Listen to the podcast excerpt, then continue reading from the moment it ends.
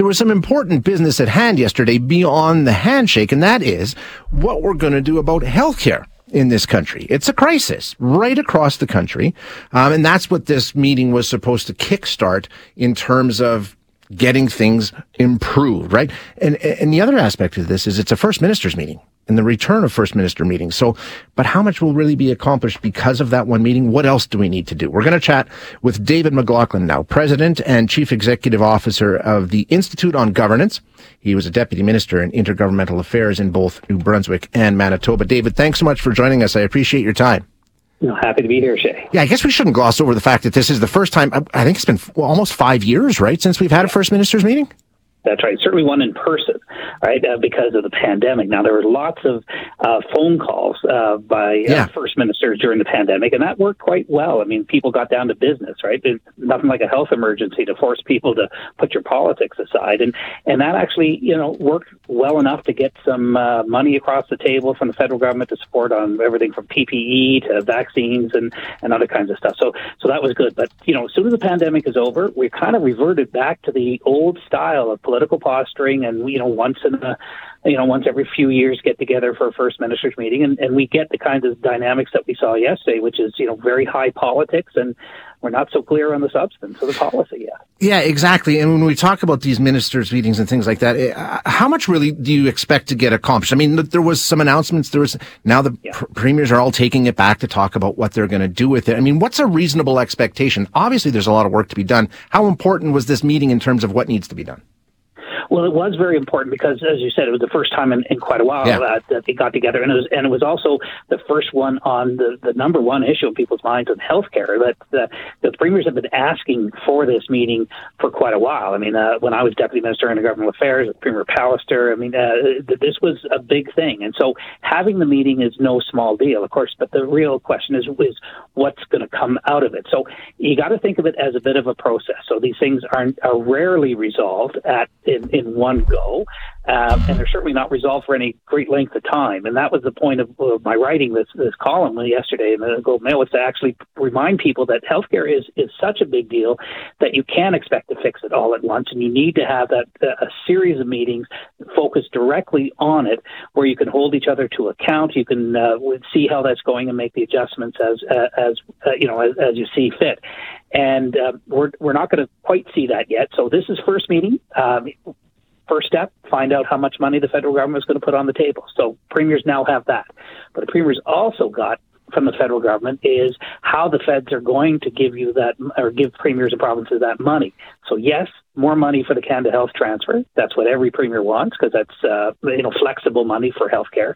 But the federal government said, oh well, hang on, no, we're also going to do these bilateral deals with each province on a series of specific things. So we it, it was important to both see the quantum big numbers on healthcare, although they don't add up to as much as premiers want, and then a series of other focused policy, bilateral deals, mental health, indigenous health, and the rest of it. So there's much more work to be done.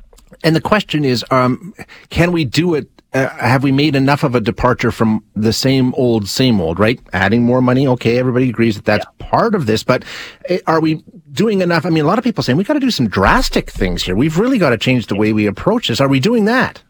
No, no, I, I, there's nothing that I saw uh, in the uh, uh, in, in, what was reported on yeah. this that will fundamentally change the um, uh, the arc and the pathway that we're on now. Now, look, every province, every health system needs more money to build up the capacity that was eroded during the pandemic. Uh, but you know, a once in a, in a, century pandemic is not something you fix with just, uh, you know, uh, the latest healthcare, you know, fixer upper from the intergovernmental yeah, yeah. first ministers table, right? You need fundamental reforms. You got burnout in the system. You, we have people, uh, insufficient, uh, uh, you know, healthcare professionals. We've got, uh, you know, being available. We've, capacity issues, backlogs, and other things. So we need more reform. We need, and, and we've got a growing population. Well, here's the federal government talking about bringing in, you know, fair enough, 1.5 million more immigrants over the next few years. Great. We need that for the economy. But do we have a healthcare system mm-hmm. that's going to support that? Uh, you know, plus all the graying population of uh, you know folks like me and others who are going to need this. So it's it, it no, they, it does not feel and does not look, Shay, to me, anyways, as as a as a as that bigger fix that is needed. And then we've also got, and part of the conversation around was having trying to open up the door to this. I think is the fact that we've got sort of this mixed jurisdiction. The money comes yeah. from Ottawa, but it ends up the provinces decide what they're going to do with it to a certain extent. There's strings attached. I mean, that could be cleaned up too. Well, that's uh, it could be, but uh, don't look, you know, don't hold your breath on that yeah, for this yeah. reason. Um, political uh, you know, visibility and political credit. So the fact that the federal government uh, and this Trudeau federal government, which has been very consistent on this, frankly, they are doing these bilateral deals. They did it on child care. They did it on, on other social uh, issues. They did it in previous, uh, you know, intergovernmental arrangements.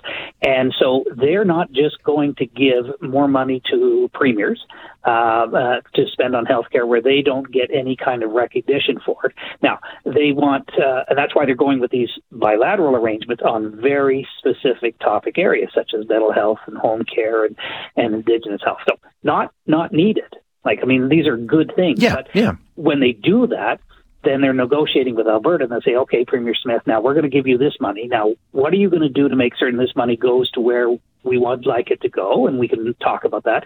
But also, what kind of money are you going to put in to support this because now you are entering the, the, areas of provincial jurisdiction where the where provinces are already ponying up dollars and so like wait a second now I got this federal money it sounds great but that's going to add more costs here. Maybe I want to make some changes over here. So it's uh, it's not it's a good thing in theory, but the practice of it is much more complicated and doesn't always uh, work as well out as well as people think. Is there any way to get this out of that political cycle that you talk about? That would be such a step forward where it's not something that people use for political advantage or as a target for their opponents. I mean, if it was removed from that election cycle and the political cycle yeah. and actually was dealt with on a need basis.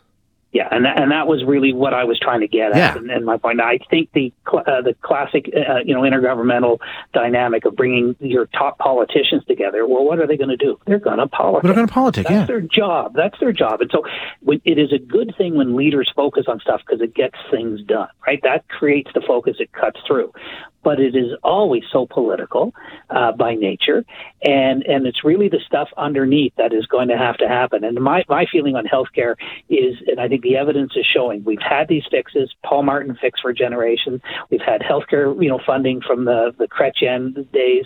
Stephen Harper did fiscal imbalance. Trudeau, when he was first in, gave uh, you know gave some more money to healthcare. But it's different now because we're out of a pandemic and the system is on uh, I don't want to say it's on life support. That's, yeah, that's not no. but it's it's really it's it's rocky. Yeah. And and on that basis, business as usual of premiers and prime ministers is not going to be a recipe for guaranteed success. And therefore, I think it needs a different dynamic. And I think we have to try to exactly what you're talking about, Shay. We've got to take it out of that sort of political dynamic and, and create something, a, a new intergovernmental mechanism. This is the, the country can do this. We're pretty adaptable. We can make that work.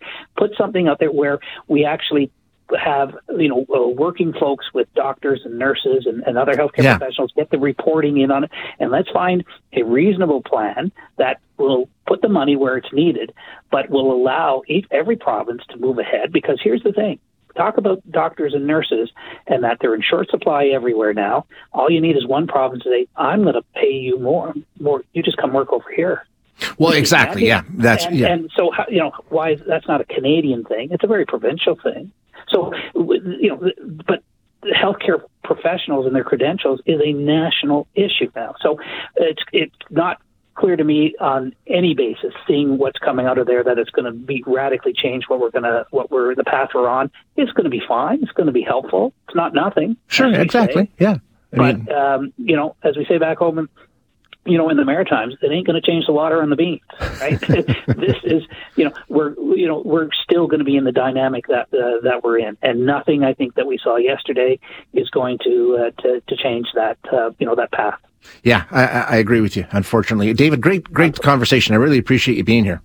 Hi, it's Shauna, and I might be a bad parent because my kids think french fries are vegetables. Hey, it's Ryan, and I might be a bad parent because I went out for wings when my wife was in the hospital after giving birth. Johnny here. I might be a bad parent because in my house, the tooth fairy gives pocket change. But we're not alone. Len emailed us and said his six year old daughter's Tarzan moment going from love seat to lazy boy by curtains made him more proud than any dance recital. and Andy left his two year old at the rink. All right, guys, I'm sure we're not alone. Like Andy's kid.